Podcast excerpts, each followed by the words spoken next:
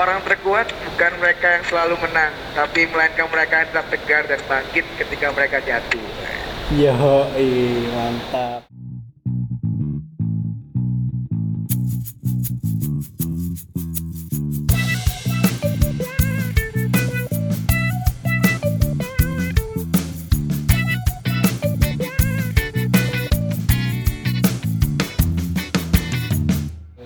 Gimana bro kabarnya? Alhamdulillah lagi sibuk puasa, bro. Wes, alhamdulillah.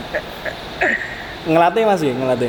Oh. Ono eh latihan online tapi. Ya apa itu latihan online itu? Ya itu sih bang, apa kak ngasih PR terus mereka ngirim video workoutnya mereka gitu. Sebenarnya kalau passion basket sendiri sejak kapan bro kalau boleh tahu? Mungkin bisa sharing-sharing sama teman-teman. Aku dulu basket tuh awal gara-gara masku sih Van. Jadi eh, masku dulu juga pemain tapi kayak apa namanya bukan pemain pro sih cuma dia suka main di halamanku terus aku akhirnya suka. Kayak anak-anak biasanya sih anak-anak basket biasa gitu. Oh, terus it- akhirnya aku punya motivasi kalau awan beratku gendut Van dulu Van. Oh iya iya benar benar. jadi nggak ideal lah. Nah itu tuh motivasiku tuh cuma satu ikut basket. Pingin kurus pingin ideal. Sama dilihat cewek-cewek kayak anak basket gitu Oh iya iya. Itu udah dari apa? Dari SD ta apa dari SMP? Iya, SMP kelas 1. Awalnya dulu futsal, Ban. Oh, oh, oh. Tapi di futsal anaknya jago-jago, Ban. Takut aku, ya tapi malah malah kepleset jago di basket ya. ya nggak jago-jago sih, cuma bisa main. Waduh.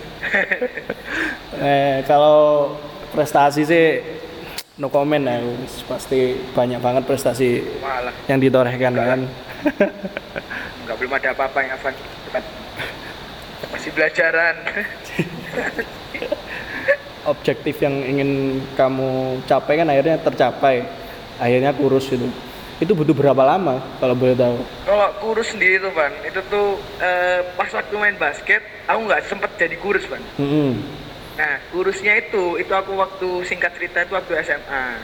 Oh. Jadi aku suka sama anak kan. Jadi anak ada anak cewek, anak basket juga. Itu seangkatan sama kamu, Ban.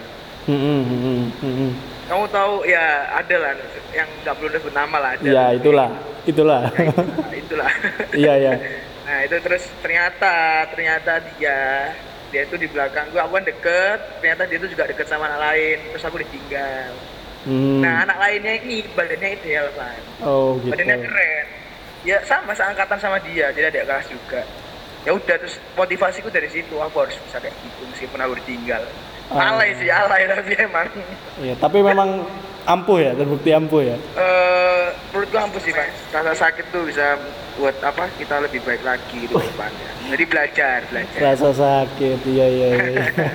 Eh, setelah aku kurus itu aku belajar hidup sehat juga sih bang jadi kayak aku Hmm. makanku aku atur aku jarang makan nasi ya itu gitulah Hmm. terus tidurku tidur tuh aku setelah patah hati tuh kan itu tidur tuh jam 10 udah tidur kan bangun tuh jam 6 udah itu jogging Terus pokoknya belajar hidup sehat gitu padahal awalnya ya kira-kira galau itu tiap hari kamu lakuin gitu. Jadi hampir tiap hari bang hampir tiap eh, hari sampai sekarang pun atau gimana, Ru? kalau sekarang sih udah enggak sih bang dari dulu aja Oh, tapi sekarang udah udah oh. enggak udah enggak intens kalau latihan kayak gitu Berapa bulan dulu intensnya? aku hampir setahun bang jadi beratku tuh 72 sampai akhirnya 60 Uh, keren banget sih, Ru. ya segitulah Sangat berbanding terbalik sama aku soalnya. kamu kan sering tanya-tanya aku bang iya iya iya. Nggak berhasil lah bisa. Gak masalah, gak masalah. Butuh butuh waktu, tenang, masih lama. ya mungkin itulah, mungkin harus sakit hati dulu lah. ya, janganlah, jangan, man. Gak enak, man. Eh, gimana kok pada akhirnya seorang Savero ini bisa jadi coach gitu? Eh, jadi, jadi di waktu aku jadi coach tuh, itu aku niatnya satu sih, Pan, dulu, Pan. Setelah lulus SMA tuh, aku tuh ingin nyari kesibukan. Jadi aku tuh seru, dulu tuh SMA tuh suka nongkrong, Pan. Suka cangkruk aku. Hmm, hmm. Ya sama kayak anak-anak sekarang lah, suka cangkruk, nongkrong lah. Karena itu udah kenikmatan lah bagiku, maksudnya terus rokokan, terus kayak ngobrol-ngobrol sampai lupa waktu itu kayak udah luar biasa lah apa namanya nikmatnya. Tapi Oh. aku tuh punya pikiran kalau misalnya bisa nggak ya? Maksudnya hidupku tuh nggak ada buat nongkrong aja maksudnya ngisi waktu lah. Nah akhirnya tuh pas ada yang ngajak buat jadi jadi pelatih jadi maksudnya belajar lah belajar ini apa anak-anak ini mau apa namanya cari cari cari kakak kakak kakak buat didik anak-anak ini buat belajar basket. Ya udah kan aku aku nyoba. Ya wis aku tak ambil aja. Dalam artian aku biar memina- meminimalisir itu apa namanya tangkrukku itu dulu Hmm, jadi emang berawal dari diajak akhirnya mulai jadi kesenangan tersendiri gitu ya. nah akhirnya Jadi ya passion ya? dari kebiasaan sih ya Ah, dari kebiasaan ah, ah. akhirnya jadi suka gitu Iya. iya, iya. Ada nggak sih eh, hal-hal yang bisa diceritain pengalaman apa sih suka dukanya jadi coach terutama? Eh, kalau suka dukanya itu eh, kita sukanya dulu aja lah ya Mas. Iya iya boleh boleh.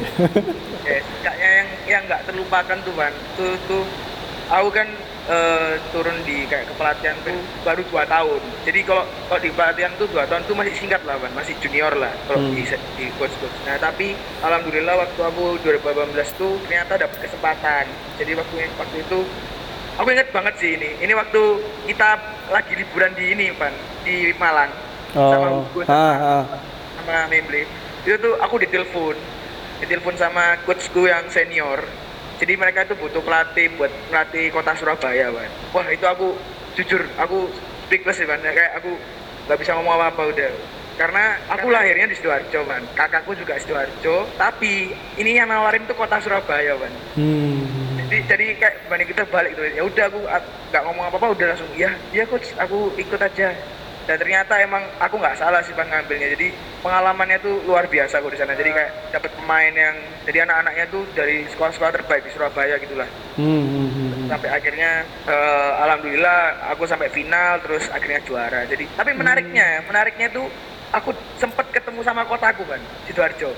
Oh. itu yang bikin aku bikin aku merinding. Aduh kok aku lawan kotaku sendiri? Gitu gitu gitu Iya, lah. iya, iya. itu itu yang suka sukanya di basket tuh yang aku sampai akhirnya oh aku harus belajar lagi lah belajar lagi tuh dari situ kan. Jadi awalannya kayak gitu. Udah berapa banyak klub atau sekolah yang udah di coachin sama Vero? Berapa banyak? aku sementara itu eh, lagi di alma materku sih Van. Jadi Oh, ya sama alma mater kita sih. Kayak Iya, iya. SMA 15 Surabaya. Nah itu yang pertama. Itu itu pertama aku ngelatih di situ. Terus sekarang juga aku lagi ngelatih di alma materku yang SMP Van. Hmm, hmm. di SMP 12 dulu sempet aku di SMP Katolik di Angeles Justos itu tapi akhirnya karena waktunya tabrakan sama kuliahku dan itu latihannya tiap hari karena emang sekolah basket sih Bang. jadi akhirnya aku kemarin dua bulan tiga bulan yang lalu aku mundur mundurin diri dari situ sekarang di SMP 12 Oke oke oke oke.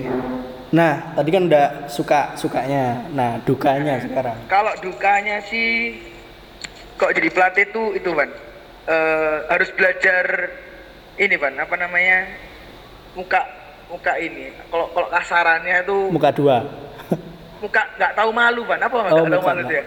Nah, Aku nggak tahu sih. Istilah Jawa rai gedek lah. apa ya? Rai gedek rai gedek. Bener rai gedek. Ya sih gue bener. Iya iya. ya jadi rai gedek. Jadi jalan tuh harus ke depan terus dulu Van. Kayak banyak orang tuanya dan lain-lain itu komennya tuh macem-macem Van. Jadi kayak bener-bener yang pingin jatuhin tuh banyak Van. Jadi harus gimana cara aku fokus bes ya apa caranya tujuannya apa itu harus fokus jadi nggak bisa Hmm. belok kanan belok kiri itu itu sih Benar benar benar.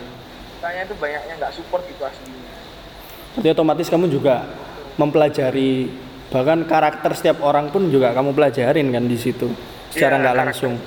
Tadi kan kamu bilang kamu sempat keluar ke sempat keluar melatih di SMP-mu atau di mana tadi? SMP ya? iya SMP Katolik Nah, karena bertabrakan sama jadwal kuliahmu. Nah, Ah, ngomong-ngomong tentang kuliah, kuliah kuliah ngomong-ngomong tentang kuliah, Iya. awal awal kuliah juga sempat ini nggak sih? Eh, di Oh, mana ya? di Politeknik Perkapalan Surabaya Iya. Kenapa kok pada akhirnya kamu pindah ke pindah haluan ke hubungan internasional? Kan itu sangat kontra banget itu. iya ya benar-benar aduh itu ceritanya gini pak. Apa namanya? Singkatnya aja lah, nggak apa-apa. tingkatnya tuh tingkat itu tuh bengkel terus sampai jam 8 malam jadi jam 8 pagi. Itu yang bikin aku nggak sesuai apa namanya eh kayak ini nggak passionku gitu loh. Oh. Berat gitu ya kuliah di sana ya. Eh, berat banget kalau bagiku berat mungkin bagi orang anak anak yang lain tuh enggak tapi bagiku berat banget sih akhirnya. Ya itu singkat cerita akhirnya aku tahun kedua aku pindah ke ini ke HI UNER Nah, nah itu kenapa kok kan karena kontra tadi pindah ke HI UNER. Nah, HI UNER pun juga menurut menurut aku juga berat loh, berat juga. ya Kenapa nggak kayak di jurusan yang paling gampang, gampang-gampang gitu? Nah, dulu dulu Pan, aku tuh dulu tuh pernah, jadi aku masuk HI itu pinginnya tuh udah lama Pan. Jadi aku Ah. SBM sebelum yang politeknik ini aku nyoba eh, SBM itu tuh daftarnya HI. Hmm. Nah ternyata aku nggak keterima di hari Hmm. ini. Nah kenapa aku mau masuk HI? Karena dulu Pan simpelnya ya. Jadi ini wis anak-anak kecil lah. Jadi eh, kayak impian anak kecil dulu sih. Jadi aku punya mimpi dulu waktu SD. Itu pingin karena aku suka nonton bola kan, ah, sepak bola. Aku tuh pingin jadi manajernya timnas. ah. Jadi sesimpel itu. Jadi pingin wah aku pingin pingin jadi manajernya timnas. Akhirnya aku masuk oh jurusan yang yang bisa berhubungan dengan orang di luar sana itu apa ya? Simpelnya apa? Oh terus bap- papa mama aku bilang itu ada hubungan internasional. Ya udah akhirnya dari SMP sampai sampai SMA itu pinginnya HI. Sesimpel itu. Sesimpel itu ya, tapi pada kenyataannya HI belajarnya ternyata ternyata ya berat. Iya iya iya. iya. Makanya eh, mungkin dari obrolan ini masuk akal sih sebenarnya kalau kamu eh, kadang-kadang juga jarang masuk kuliah selain mungkin punya kesibukan di basket juga mungkin juga Iya. agak terlalu berlebihan ini tujuanmu yang awalnya cuman pengen berhubungan dengan orang-orang di lingkungan sepak bola tapi nyatanya hubungan internasional malah belajar lebih dari itu gitu kan Iya ya benar-benar. hmm paham Itu sih itu yang ya benar sih. Mungkin teman-teman bisa dengar alasan Vero selama ini kalau sering nggak masuk. Sering kabur dari kampus. eh ya ya ya mungkin teman-teman juga apalagi yang punya masalah kalau lagi kelompokan sama dia. Tolong dimaklumin ya teman-teman. lah kalau itu alasannya apa? Misal kalau tugas nggak ngerjain? Eh, jadi kalau misalnya sejauh ini Pan ya, Eh, meskipun aku telat, apa ngumpulinnya aku tetap ngerjain tugas. Masih telat wis. Masih aku dicariin sama itu tetap ngerjain tugas. nah Dan emang emang emang nggak perfect sih karena ngerjainnya keburu-buru terus kayak para apa copy paste dan lain-lain tapi siapa caranya kalau prinsipku harus selesai lah gitu pokoknya hmm, hmm, Itu nggak hmm, boleh hmm. contoh sih ya iya iya iya iya jadi jadi itu ya ngakuin ya aku aku aku kalau aku maaf ya teman-teman kalau tugasku banyak yang nggak parafrase ya. kamu itu punya jiwa sosial yang tinggi Ru. Aku ngelihat Oh. uh, beberapa kali kan kamu juga ikut program-program kayak Sapa Desa gitu-gitu kan. iya iya iya. Berapa kalau kalau boleh tahu berapa kali ya? aku baru kalau yang itu tuh aku baru sekali sih Van kalau Oh, baru sekali ya? resminya Iya kalau resminya baru sekali sih ikut itu. Res, resminya baru sekali. Yang resminya baru sekali Oh, yang nggak resmi juga ada. Eh, ada tapi cuman aku kayak liburan tapi sambil sambil berbagi lah gitu kok Ah, iya, iya. iya. Ke mana waktu itu? kalau resmi itu aku tahun 2019 Van itu ke perbatasannya Indonesia Malaysia di Pulau Wih. Sebati Wih, wih, wih, wih. keren sih itu. Sharing lah, sharing-sharing. Gimana itu ceritanya? Kok bisa sampai ataukah sekedar iseng aja ikut ke sana atau memang punya tujuan tertentu? Eh, aku jujur sih Van kalau itu tuh gara-gara iseng sih awalnya iseng awalnya Iseng, ha. Ya, terus aku kayak lihat di Instagram itu kok ada pembukaan relawan ke Sebati gitu. terus aku coba ikut terus dan itu tuh bener-bener aku sendiri awalnya sendiri sih Pak jadi kayak ah cobalah tak, eh, pergi sendiri karena aku dulu SMA itu gak boleh sama orang tahu ke mana-mana Pak Ha, ha. terus salah satu caranya itu aku gini oh ini ada kayak ada acara di luar terus kayak ke tempat yang jauh lah. Ya wis aku ikut aja. Ya, itu akhirnya itu itu pertama kalinya aku pergi ke tempat yang jauh sendiri bang itu di Sepati. Hmm, wih jauh banget ya perbatasan di sana. Eh, jauh sih jauh banget. Nah, terus setelah singkat ceritanya sampai sana apa yang kamu rasain? aku salut sih bang. Kalau sama pembangunannya apa infrastrukturnya di Indonesia tuh salut banget bang. Jadi aku Oke. ke Sebatik eh, pikiranku tuh kayak aduh paling jalannya rusak terus su- susah ke mana-mana bang ternyata aku berangkat ke sana itu tuh uh jalannya tuh udah bagus bang jadi kayak pelosok-pelosok itu udah ra- rapi terus kayak udah diaspal dan lain-lain gitu. Ada listrik ada sinyal. Hmm. itu sih yang itu itu itu awalnya yang aku wah, kaget sama ternyata peduli banget ini Indonesia sama tempat-tempat terpencil kayak gini awalnya gitu. Hmm, hmm. nah terus tetapi ada satu yang bikin aku sedih Ha, apa itu? jadi ternyata eh, infrastrukturnya oke bang Ha. tapi ternyata ekonominya orang-orang sana itu ternyata masih kurang bang Hmm, hmm. jadi kayak kurang menurutku menurutku ya aku bukan offense ke itu ya ke pemerintah ya jadi kayak mereka ini eh, kurang peduli lah sama orang-orang yang ada di perbatasan kalau menurutku kan Jadi memang eh, mereka masih nge-provide infrastruktur aja ya, tanpa mensejahterakan masyarakatnya dulu ya. nah bener Kenapa? Ken- Kenapa kok pada akhirnya kamu menyimpulkan gitu, Ro? Kenapa? Ekonomi di sana ada apa? ini sorry infrastrukturnya emang emang kalau jalan dan lain-lain udah bagus kan tapi eh, buat kayak infras- infrastruktur yang kesehatan ban kayak rumah sakit tuh itu tuh nggak ada ban di sana ban itu yang aku masih uh kasihan lah mereka tuh ban Hmm, jadi infrastruktur yang kamu maksud nggak semua infrastruktur ya berarti ya? ya bener jadi nggak semua infrastruktur ada cuma emang kalau kalau kita lihat kasat mata emang kayak jalan kan yang kelihatan pasti jalan ban Hah. nah pasti jalan jalan itu udah bagus udah kayak kita tuh kayak malah bikin pulau ini tuh udah nggak ada masalah apa apa kayak gitu Hah. Kalau sehari-hari mata pencahariannya apa masyarakat di sana? rata-rata petani sawit sih gitu Petani ya. Iya Jadi memang, aduh, apalagi ini ya, apalagi di tengah pandemi saat ini gimana mereka ya? Nah itu aku aku nggak tahu sih kayak orang-orang sana aku nggak berhubungan lagi semenjak balik karena emang eh, mereka kalau soal HP dan lain-lain itu emang agak susah sih Mas. Oh sinyal juga di sana masih susah ya? Sinyalnya bagus sih man, tapi kalau punya handphone tuh bagi orang sana kayaknya masih berat. Kalau kegiatan-kegiatan lain ada nggak yang sosial selain ke sebatik gitu? Kalau aku tuh eh, setelah dari sebatik tuh dua bulan kemudian tuh aku rencanain itu kan ke Labuan Bajo. Ah, Nah, aku ke Labuan Bajo tuh gak hanya liburan sih. Jadi aku awalnya ini apa namanya ada sisa-sisa buku yang nggak bisa aku bawa ke Sebatik dulu mas. ah, ah. Karena emang nggak nggak cukup tempatnya. Jadi aku bawa pulang lagi. Di Ini sana, ini nyambung nggak yang sama ceritanya Hugo itu? eh, belum belum belum. Oh belum, beda ya? Ya. Ah, Ini aku Labuan Bajo. Aku dulu pertama kali ke Labuan Bajo udah pernah duluan mas daripada anak-anak. Oh, apakah memang keadaannya sama seperti di Pulau Sebatik atau gimana?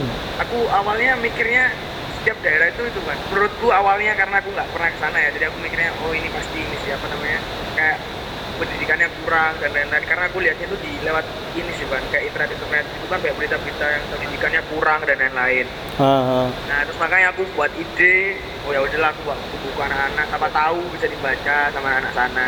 Savero juga orangnya suka traveling kan ya? Eh, baru suka pak baru baru suka oh, Baru suka. gitu. soalnya kadang-kadang kan juga ngelihat banyak postingannya kan postingan-postingan liburan ke mana-mana gitu bagus banget sih Indonesia tuh indah kok Pan. dan teman-teman yang mendengarkan Weh. iya makanya itu kenapa kok orang-orang orang-orang bule orang-orang luar itu suka ya sama Indonesia ya? Iya bener ban. Aku sering ketemu kayak mereka eh, liburan tuh sampai se- sebulan tuh cuma muterin Indonesia atau itu sering banget ketemu Hmm. bule-bule kayak gitu. Eh kalau menurutku sih ban, kalau orang-orang bule tuh mereka kayak suka ini sih, yang murah-murah sih ban. Kalau menurut jadi Mhm. kita tuh emang emang biaya hidupnya tuh di Indonesia tuh emang murah sih dibanding negara lain. Kalau menurut apalagi kamu pernah ke Turki kan kayak gimana kan? iya iya ah, ah, paham Nah, emang mereka nyari yang alamnya bagus sama yang murah sih. akhirnya kamu kan ini tuh pergi ke Labuan Bajo lagi yang kedua kalinya sama Ya. sama anak-anak ya sama sama Hugo sama Ya. Memble ya Ya. sempat dengar nggak cerita di Hugo dengar dengar dengar. Dengar podcastnya sama Hugo mungkin kamu bisa nambah-nambahin sih. Apa mungkin ya suka dukanya di sana sebenarnya? Ini buat teman-teman yang dengerin juga ya. Jadi kalau Flores tuh bener kata Hugo sih yang kemarin kalau dengerin kata apa podcastnya Hugo. Flores tuh kalau aku bilang sendiri tuh smiling island gitu Smiling Island Ah. ya jadi kamu datang ke sana kamu baik sama mereka kalian udah dianggap kita udah dianggap sama kayak, kayak keluarga sendiri Hmm. itu bener udah itu aku yang bener-bener aku pertama kali itu ke sana itu shock banget. Jadi kayak mereka mukanya serem-serem tapi aku ngajak ngomong. Aku malah ditawarin tempat tinggal malah diajak ngopi. Malah diajak muter-muter aduh itu sih yang aku salut sama orang sana sih. Dan emang emang ini sih apa namanya mereka aku nggak kaget. Akhirnya aku nggak kaget karena aku lihat karena pariwisata itu jadi jadi kayak sektor utamanya mereka sih pak. Hmm, ya, mereka baik baik baik sama kita. Iya itu makanya. Aku waktu ngobrol sama Ugo itu aduh setelah dia bilang kayak gitu ya sedih banget. Apalagi di saat kayak gini apa yang mereka lakuin? Iya bener pak. Itu tuh itu bener tuh yang dibilang Hugo itu. Kan karena kan Hugo bilangnya dari dia dapat cerita dari kamu di telepon sama Ah, orang sana. iya. nah mungkin kamu bisa cerita sih sebenarnya kenapa Nah, itu? jadi eh, kalau di Labuan Bajo itu pariwisata itu nomor satu sih pak nah Nah, di sana aku tuh sama Hugo sama anak-anak itu diantar sama taksi dari bandara itu sama orang Flores. Aku kenalan. Nah, terus mereka terus aku kenal, akhirnya akrab. Nah, setelah itu aku pulang ke Indonesia terus sampai akhirnya ada corona ini, Pak. pulang ke Nah, Indonesia piye bro Enggak, maksudnya setelah aku dari Labuan Bajo sama anak-anak itu kan ada corona itu kan, Pak. oh ha, ha. Nah, terus di situ tuh eh, ternyata di Labuan Bajo tuh di stop kan, semuanya di stop sama pariwisata di stop. Dia ini cerita kalau misalnya itu dia tuh eh, apa-apa tuh susah terus kayak dia minta tolong. Kalau misalnya ada satu dua yang mau ke Labuan Bajo bisa hubungi aku bang. Karena karena di sini tuh udah sepi sepi pengunjung udah nggak ada apa-apa. Padahal sektor utamanya ini pariwisata kayak gitu. kasihan banget ya kasihan kasihan banget sih Pak. jadi itu lihat ya, di itu loh di sana juga benar-benar di stop ya. Orang-orang asing juga nggak Iya. boleh masuk ya? Udah nggak boleh masuk sekarang pak. Jadi kayak Oh. stop bener-bener bener-bener mati sih man kalau dulu aku ke sana kan rame kan ini udah nggak ada orang. Kasihan sih. Kasihan. Kerasa sih kerasa banget. Gimana dia mereka sehari-hari makan? Nah terus aku kemarin eh, lihat di IG-nya ada IG-nya anak buah kapal yang aku ajak ngomong sama Hugo waktu naik kapal tuh kan Ah, ah. itu tuh mereka sekarang lagi sibuk nyari ikan sih. Jadi kayak makannya ya ikan laut kayak gitu gitu misalnya cuma itu itu itu ada Oh, lagi. jadi dia lebih Lagi ini ya lebih jadi ngandelin alam ya? Ya sekarang dia mereka lebih ngandalin alamnya sih pak ya ya, ya. pertanian juga nggak ada karena kerusak kan kasihan juga ya. Gimana ya? Ya semoga ini apa namanya corona ini hilang.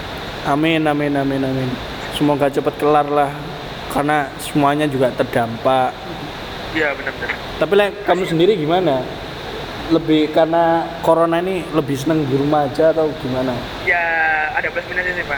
Jadi ya kalau plusnya sih kita pasti kan kamu ngerasain tuh lebih dekat sama keluarga sih? Iya iya benar-benar lebih sering banyak waktu sama keluarga. Nah benar. Terus apa namanya tapi dukanya ya kita kayak rutinitas kita biasanya tuh kayak nggak ada gitu kan kayak kayak ada yang kurang lah kayak ketemu teman kuliah dan lain-lain. Iya iya, iya. tapi, Tapi ya, ini nggak? Kamu masih sering keluar nggak ke rumah keluar rumah gitu nggak? Kalau aku keluar rumah sih semenjak PSBB di Surabaya ini aku udah nggak pernah sih Hmm, gitu ya. Soalnya PSBB diberlakukan ya masih tetap rame sih di beberapa Nah, daerah itu. Nah itu Van, itu itu sing aku bilang sama mamaku sih. Jadi percuma kita kalau kita yang di rumah tapi yang lainnya masih di luar luar terus Ah. nongkrong macam-macam itu itu loh yang iya iya. setuju setuju setuju benar-benar itu sih. Oke Ro, mungkin perbincangan kita cukup sampai situ dulu. Semoga teman-teman yang mendengarkan dapat mengambil hikmahnya dari cerita-cerita Vero, apa pun Oke, itulah. Terima kasih, terima kasih teman-teman. Ya, thank you Ro udah memberikan kesempatan waktunya buat ngobrol di gorengan. Oke, sama-sama. Terima kasih juga sharing-sharingnya Arvani. Oke, Semoga oke. sukses gorengannya. Amin amin, semoga sukses karirmu juga ke depannya. Amin, Apa amin, yang kamu sama-sama capai ya. tercapai lah. Amin ya Allah. Siap-siap. Sama-sama Van. Oke, thank you.